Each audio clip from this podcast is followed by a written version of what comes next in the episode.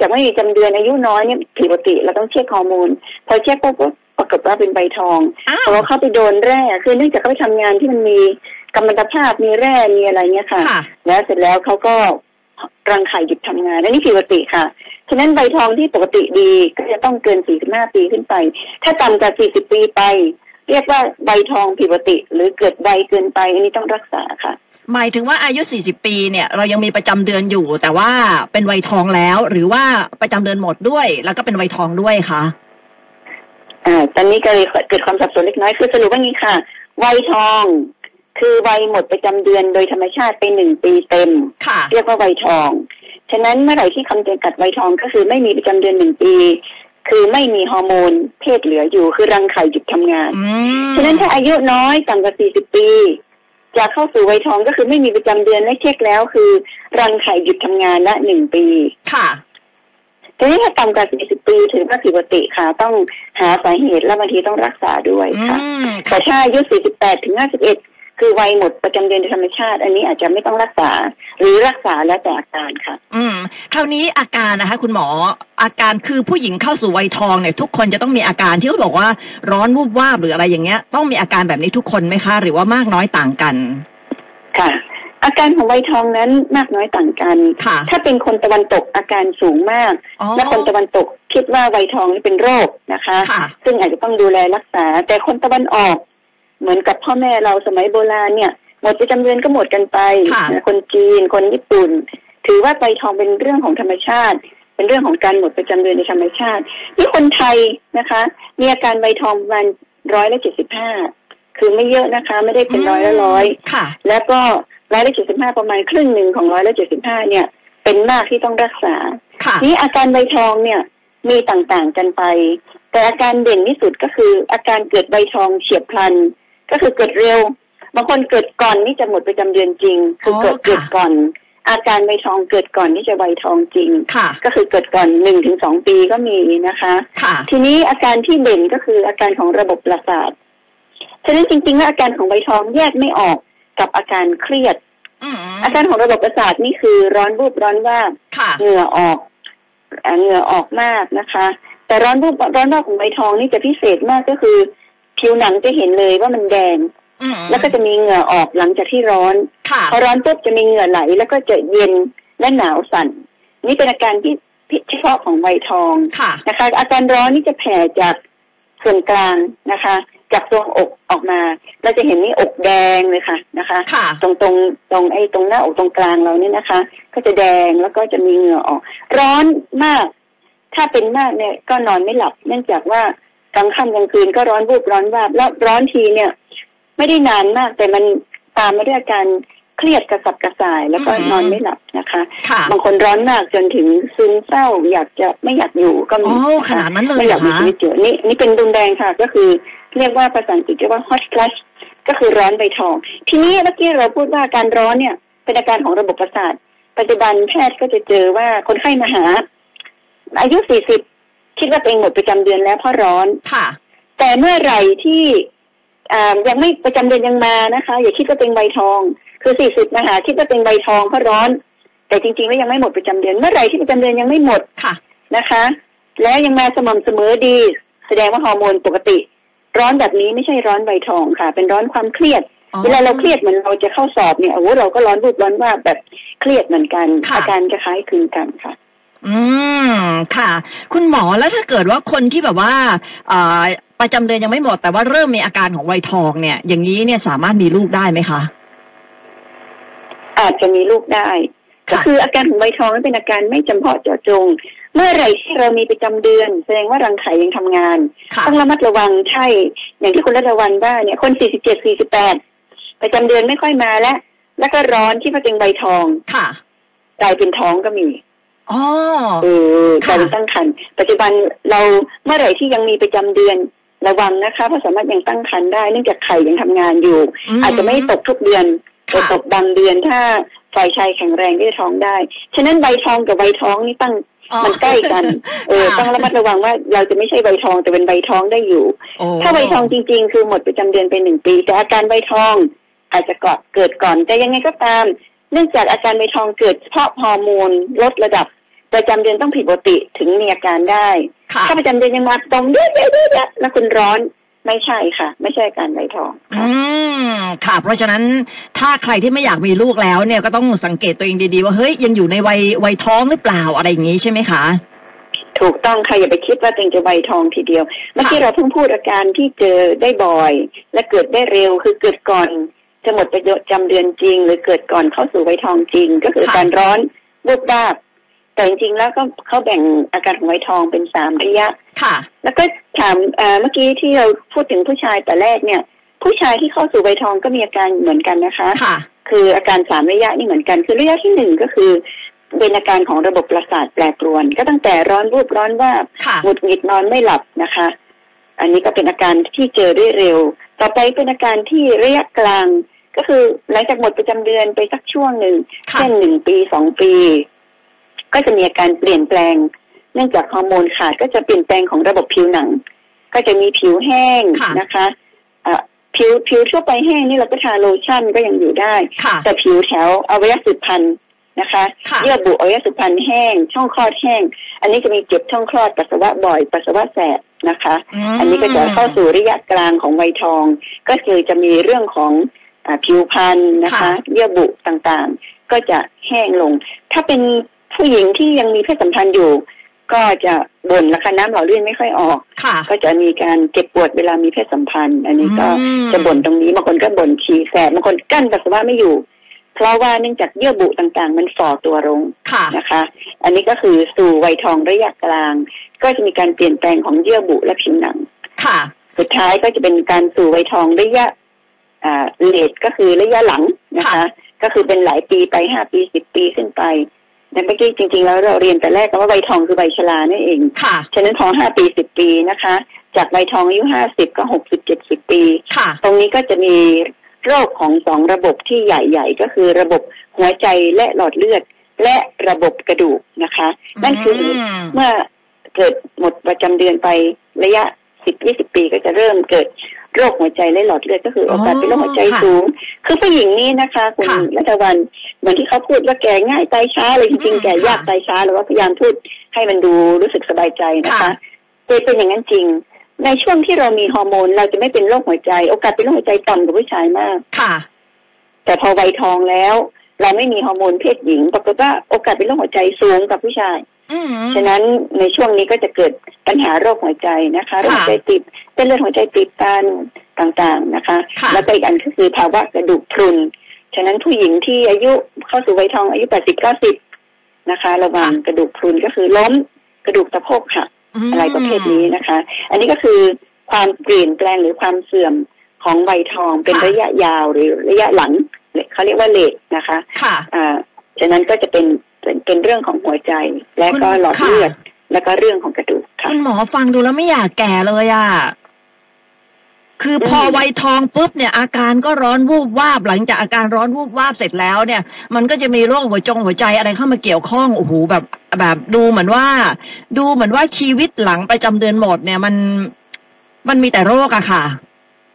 ใช่ใช่คืออันนี้เป็นผลความเป็นจริงของธรรมชาติค่ะเมื่อเราอายุมากเนี่ย ก็จะมีเรื่องโรคภัยไข้เจ็บก็เริ่มมาค่ะทีนี้เขาก็บอกว่าอย่างนี้ค่ะเอ่อที่วรีเคยเจอผู้หญิงเนี่ยเขาก็จะบอกคุยกันคนที่สูงอายุเดี๋ยวนี้เราประชากรเราสูงอายุตั้งเยอะนะคะค่ะเกือบยี่สิบเปอร์เซ็นทีเดียว ก็เห็นเขาชมรมเขาคุยกันเขาก็บอกว่าอายุหกสิบก็มาหนึ่งโรคเจ็ดสิบสองโรคแปดสิบมาสามโรคโอ้ยเก้าสิบมาห้าหกโรคแล้วโอ้ยเขาก็พูดกันก็อย่างนั้นจริงๆเขาก็บอกกันคุยกันอย่างนั้นจริง ๆ ว่ามันมาตามอืมอายุทำใจมันมาตามอายุค่ะ แปลว่าอายุยืนก็เป็นไม่ดีเรื่องธรรมดาแบบเนี้ยแปลว่าอายุยืนก็ไม่ดีสิคะคุณหมอ โรคก็เยอะเจอถ้าเจอหลายๆคนนะคะ ก็ทุกคนจะพูดเหมือนกันก็คือ ถ้าอายุยืนก็ขอให้ยืนแบบมีคุณภาพค่ะถ้ายืนแบบติดเตียง หรือยืนแบบโรคไม่ลุมยืนดีกว่านะคะ อันนี้ก็ไม่มีใครอยากจะอายุยืนนะคะอืมดังนั้นปัจจุบันเรื่องของการรับใบทองจึงเป็นเรื่องสำคัญค่ะเราจะทำยังไงให้เราสู่ใบทองอยู่คุณภาพเมื่อกี้ พอฟังแล้วคุณรัฐบาลหนูไม่อยากเข้าใบทองเลยนั่นโอ้น่ะโหสิไม่มาอยากด้วยแก่เลยเรื่องความเสื่อมทั้งหลายสุดท้ายหัวใจ หัวใจกระดูกแล้วก็มะเร็งนะคะค่ะก็คือเนื่องจากอายุมากก็มะเร็งก็มา อันนี้ก็จะเป็นโรคอืมเป็นเรื่องธรรมชาติที่นี้การรับมือวัยทองเพื่อให้เราเข้าสู่วัยทองอย่างแข็งแรงก็คือ ไม่ได้เราเป็นโรคอะไรก็ตาม ถ้าสุขภาพกายสุขภาพใจเราเหนือกว่าคนอายุพอๆกันหรือว่าค่ะดีดีกับดีเท่าๆกับคนอายุพอๆกันไม่แย่ เราก็จะเข้าสู่วัยทองอย่างมีความสุขค่ะเพราะวัยทองนี่เป็นวัยโบนัส คุณรัชวันคะค่ะอ่าเป็นใบโบนัสให้แก่มนุษย์ทุกคนที่สะสมความดีและความขยันมาตั้งแต่วัยเด็ก อืมค่ะนั่นคือถ้าอายุสามสิบปี เราเป็นคนออกกำลังกายเราดูแลตัวเองดี เราไม่สมบุกสมบันสุดกินเหล้าสูบบุหรี่เที่ยวกลางคืนเป็นนิดนะคะค่ะเราออกกำลังกายเป็นประจำเราดูแลไม่ให้อ้วน โรคภัยไข้เจ็บต่างๆ ก็จะมาน้อยนะคะค่ะนี่เราดูแลตัวเองตั้งแต่สามสิบเราขยันหมันเพียรทำงาน ประกอบสัมมาอาชีพ เรามีเงินเก็บนะคะค่ะมีเงินเก็บแล้วมีครอบครัวที่ดีนะคะ support กันพอสมควรมีลูกเต้า มีลูกที่ดี นี่หมายถึงว่าเราต้องสะสมบุญมาตั้งแต่อายุค่ะ ก่อนวัยทองถ้าค่ะเข้าสู่วัยทองเกิดอะไรขึ้น โอ้โห พอเราอายุห้าสิบเอ็ดปีเนาะ สิ่งที่เราสะสมมาลูกเต้าเริ่มโต และเอ่อเริ่มเข้ามหาวิทยาลัยนะคะค่ะบางคนก็เรียนจบไปแล้ว เราก็มีโอกาสที่จะมีความสุขใบทองเป็นใบโบนัสค่ะก็ค่ะคือสามารถไปท่องเที่ยวนะคะอืมสามารถผ่อนคลาย สามารถทำงานอดีเรกที่ตนเองชอบค่ะนะคะ และยิ่งใบเกษียณเราก็เลือกทำในสิ่งที่เราทำได้เรารัก เราเราจะจิตอาสาอ่าในช่วงแรกเราก็รับของคนอื่นมามากแล้วนะคะค่ะพอเราจะโตพอเข้าสู่วัยทองเราก็เป็นใบให้ นะคะอืมค่ะฉะนั้นเราก็จะเห็นว่าคนที่เข้าสู่วัยทองเยอะแยะเลยค่ะที่เป็นจิตอาสาช่วยเหลือ ชาวบ้านช่วยเหลือเด็กกำพร้าช่วยเหลือสิ่งต่างๆค่ะอันนี้ก็คือเป็นเป็นชีวิตใบทองซึ่งสามารถ ดูแลตัวเองให้มีความสุขได้ แล้วก็อืมดูแลสังคมให้มีความสุขได้ด้วยเช่นเดียวกันอืมค่ะค่ะ คุณหมอขาแล้วคราวนี้ถ้าเกิดว่าอาการไวยทองแบบมันเยอะมาก อย่างที่คุณหมอบอกว่าร้อนวูบวาบเครียดนอนไม่หลับอะไรแบบเนี้ยมันมีตัวช่วยไหมคะ มียามีอะไรโอ้ช่วยแน่เรานอนค่ะค่ะฉะนั้นเมื่อกี้เราพูด 75เปอร์เซ็นมีอาการ แต่ครึ่งหนึ่งเนี่ยต้องพบแพทย์แน่นอนนะคะค่ะอีกครึ่งหนึ่งอาจจะพบแพทย์ด้วยนะคะ หมายถึงว่าเป็นอาการน้อย แต่รู้สึกมันรำคาญ หรือบางทีก็มาปรึกษาสุขภาพ ค่ะ ฉะนั้นอาการใบทองจะเป็นน้อยข้ อที่หนึ่งสุขภาพกายต้องแข็งแรง ถ้าเรามีโรคความดันสูง โรคเบาหวาน โรคเครียดมาตั้งแต่ก่อนใบทองอันนี่จะเป็นมากขึ้นค่ะใบทองคนที่เป็นน้อยคือไม่ร้อนเลยยี่ห้าเปอร์เซ็นต์เชอรีก็เคยสัมภาษณ์เขาว่าทำไมถึง ไม่ร้อนส่วนใหญ่จะเป็นคนปลงตกอืมคุณรัชวันต้องใช้คำว่าปลงตก คือเรื่องคนอื่นเขาเครียดกันเจ้าตัวไม่เครียดค่ะนะคะ เออคนอื่นนี่แค่ ไม่ถูกหัวยังเครียดเลยอะอันนี้ก็เรื่องธรรมดาค่ะฉะนั้น ความเครียดของแต่ละคนไม่เหมือนกันอืมที่ค่ะคนที่อาการใบทองน้อยเนี่ย ส่วนใหญ่ก็คือเป็นคนที่ปลงตก บางคนก็จะมีสมาธิ มีธรรมะ มีขดคันให้อภัยค่ะนะคะเอ่ออภัยทานทั้งหลายเนี่ยนะคะ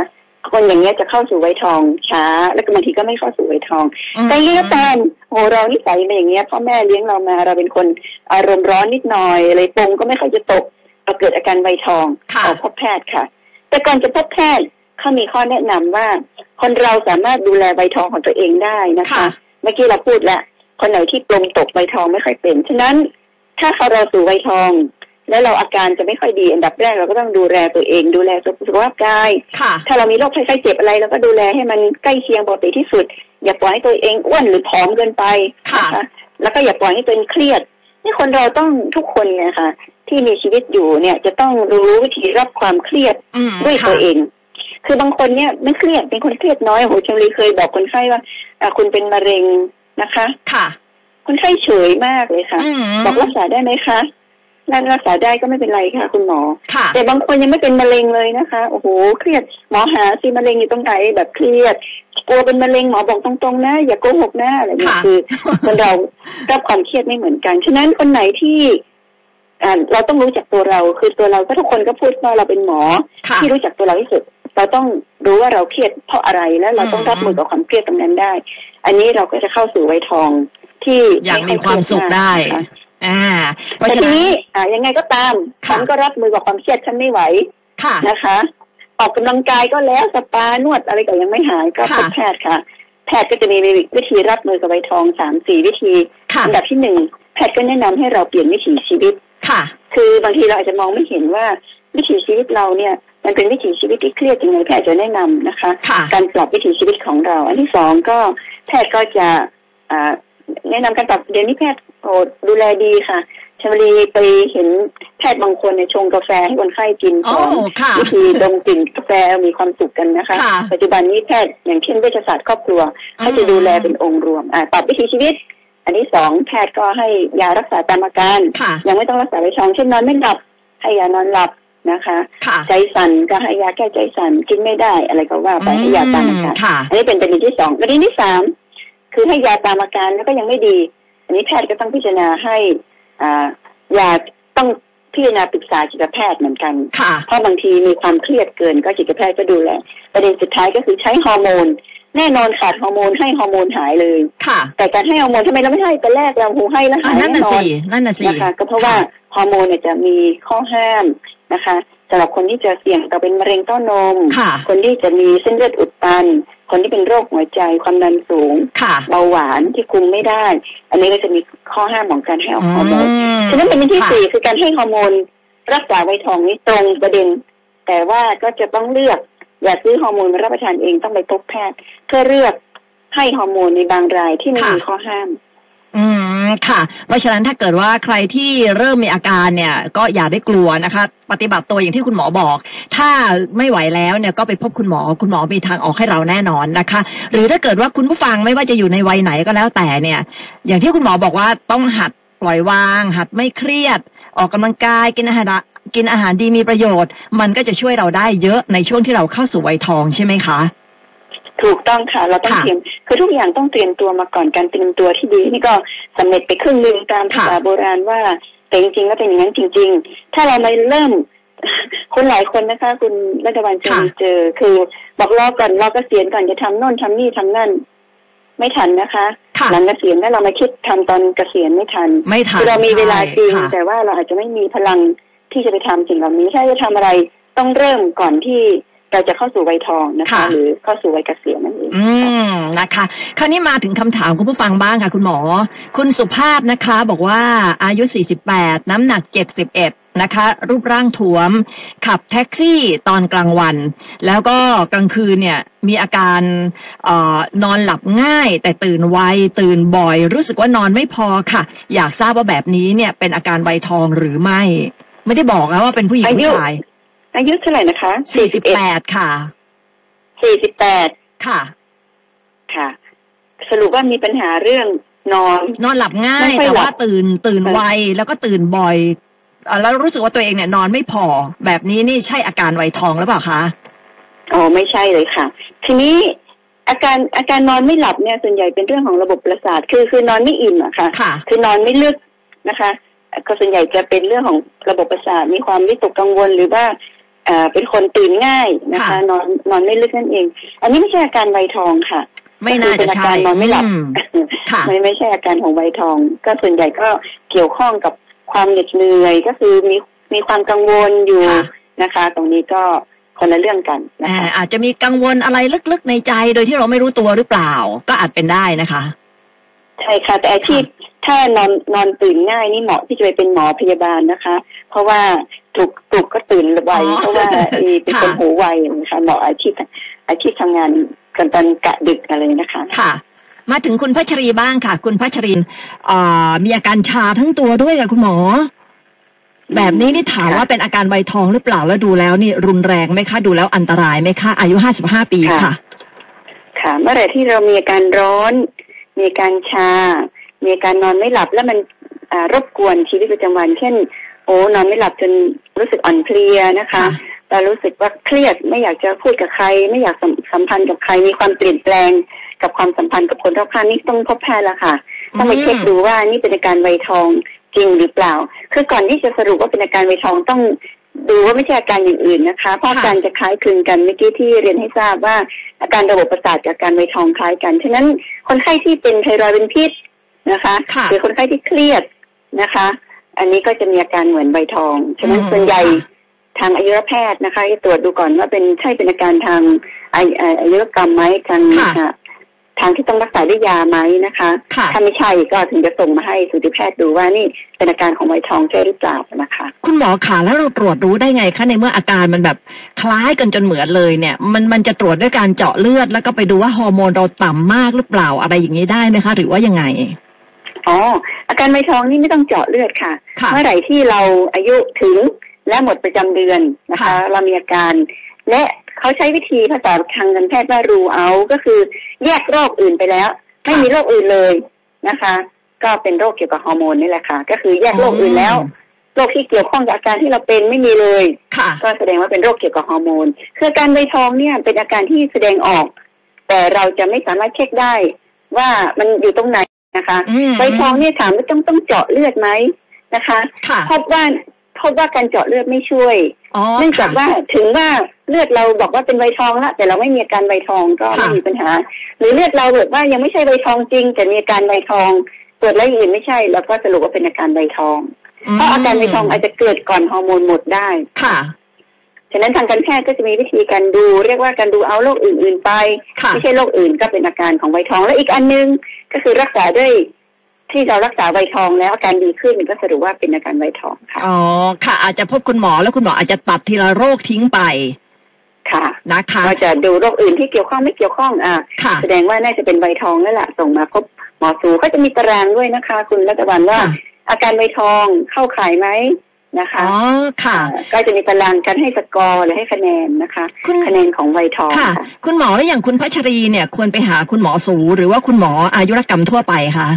โอ้นี่เป็นคำถามที่ดีมากเลยคุณรัตวันเพราะว่ามีคนจำนวนมากเลยเขียนจดหมายมาถามว่า อย่างเงี้ยต้องหาไปหาหมออะไรค่ะคันผิวหนังต้องไปหาคือปัจจุบันเนื่องจากเรามีแพทย์เชี่ยวชาญ ทำให้คนเข้าใจว่าเราต้องไปหาแพทย์เชี่ยวชาญ แต่จริงๆแล้วหาผัดทั่วไปได้ค่ะค่ะ แล้วแพทย์ทั่วไปจะดูอาการอีกทีหนึ่งนะคะ แล้วกรณีที่แพทย์ทั่วไปไม่สามารถเลือกมือไหวเขาจะปรึกษาแพทย์ผู้เชี่ยวชาญฉะนั้นจริง ๆ แล้วเราสามารถหาหมอใกล้บ้านได้เลยค่ะไม่ว่าเราเป็นโรคอะไรก็ตามนะคะปรึกษาหมอใกล้บ้านได้เพราะแพทย์ทุกคนจบมาจะมีพื้นฐานความรู้ค่ะพอสมควรที่สามารถดูแลรับมือได้เบื้องต้นนะคะอืมฉะนั้นเมื่อไหร่ที่เรามีการถิติพบแพทย์ใกล้บ้านค่ะค่ะและถ้าแพทย์ใกล้บ้านคิดว่า จะต้องไปพบแพทย์เชี่ยวชาญเขาจะแนะนำค่ะ ก็จะส่งไปเองใช่นะคะถูกต้องเพราะฉะนั้นคุณพัชรีนี่ก็ลองไปหาคุณหมอใกล้บ้านดูก่อน เพื่อที่จะพูดคุยก่อนว่าอาการแบบนี้นี่ใช่หรือเปล่า คุณหมอจะได้แยกออกทีละโรคนะคะ ค่ะค่ะคุณหมอก็จะดูแลค่ะค่ะค่ะ แล้วก็คุณบุญส่งค่ะ บอกว่าภรรยาอายุ52ปีนะคะอ่าตัดมดลูก ตัดมดลูกแล้วเมื่อปีที่แล้ว แล้วก็มีอาการร้อนร้อนหนาวหนาวๆอยากจะทราบว่าอาการแบบนี้เนี่ย เกี่ยวกับอาการไวยทอง หรือเป็นเพราะว่าตัดมดลูกทิ้งนะคะ ค่ะ อันนี้ก็เป็นโอ้วันนี้คำถามดีมากคุณรัตวันเพราะว่าค่ะมีคนหลายคนเข้าใจผิด ก็คือตัดมดลูกแล้วทำให้แก่ไวไหมตัดมดลูกแล้วเกิดอาการใบทองไหมค่ะมดลูกนี่มีหน้าที่สองอย่างคือเป็นที่อยู่ของลูก และสร้างประจำเดือน ฉะนั้นการตัดมดลูกก็จะไม่มีหน้าที่สองอย่างนี้เกิดขึ้นคือ ไม่มีลูกเพราะลูกค่ะไม่มีที่อยู่ อันนี้สองไม่มีประจำเดือนเพราะไม่มีตัวสร้างประจำเดือนค่ะ แต่ไม่เกี่ยวกับฮอร์โมน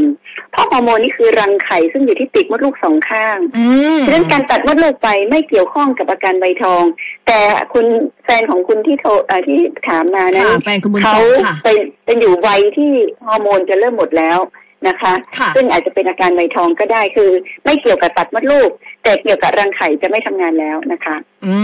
มค่ะนะคะ อย่างนี้เนี่ยควรจะให้ภรรยาไปปรึกษาคุณหมอด้านไหนดีล่ะคะ ทีนี้อาการใบทองนี่นะคะ ถ้ามันเป็นน้อยไม่รบกวนชีวิตประจำวัน ไม่ต้องทำอะไรเลยค่ะค่ะ เช่นร้อนวูบร้อนวาบหงุดหงิดนอนไม่หลับ ถ้าเป็นน้อยมากตัวเองควบคุมไหวไม่ต้องพบแพทย์ค่ะค่ะนะคะแต่เราก็ตรวจร่างกายประจำปีตามปกติ แต่ถ้าอาการนั้นรบกวนชีวิตประจำวันของตัวเองทำให้ตัวเองไม่สบายใจบางคนซึมเศร้าเป็นอย่างมากอืมหรืค่ะอทำให้คนรอบข้างมีปัญหานี่เราก็พบแพทย์ค่ะอืมก็พบแพทย์ใกล้บ้านเลยค่ะนะคะค่ะ คุณสิทธิรัตน์ค่ะ อายุ 42 ปีนะคะ ประจำเดือนหมดเมื่อตอนอายุ 40 หมดเร็วมากนะคะ อยากจะถามว่าแบบนี้เนี่ยมีสิทธิ์เป็นใบทองได้ไหมคะ ทีนี้ต้องดูว่าเมนหมดเพราะอะไร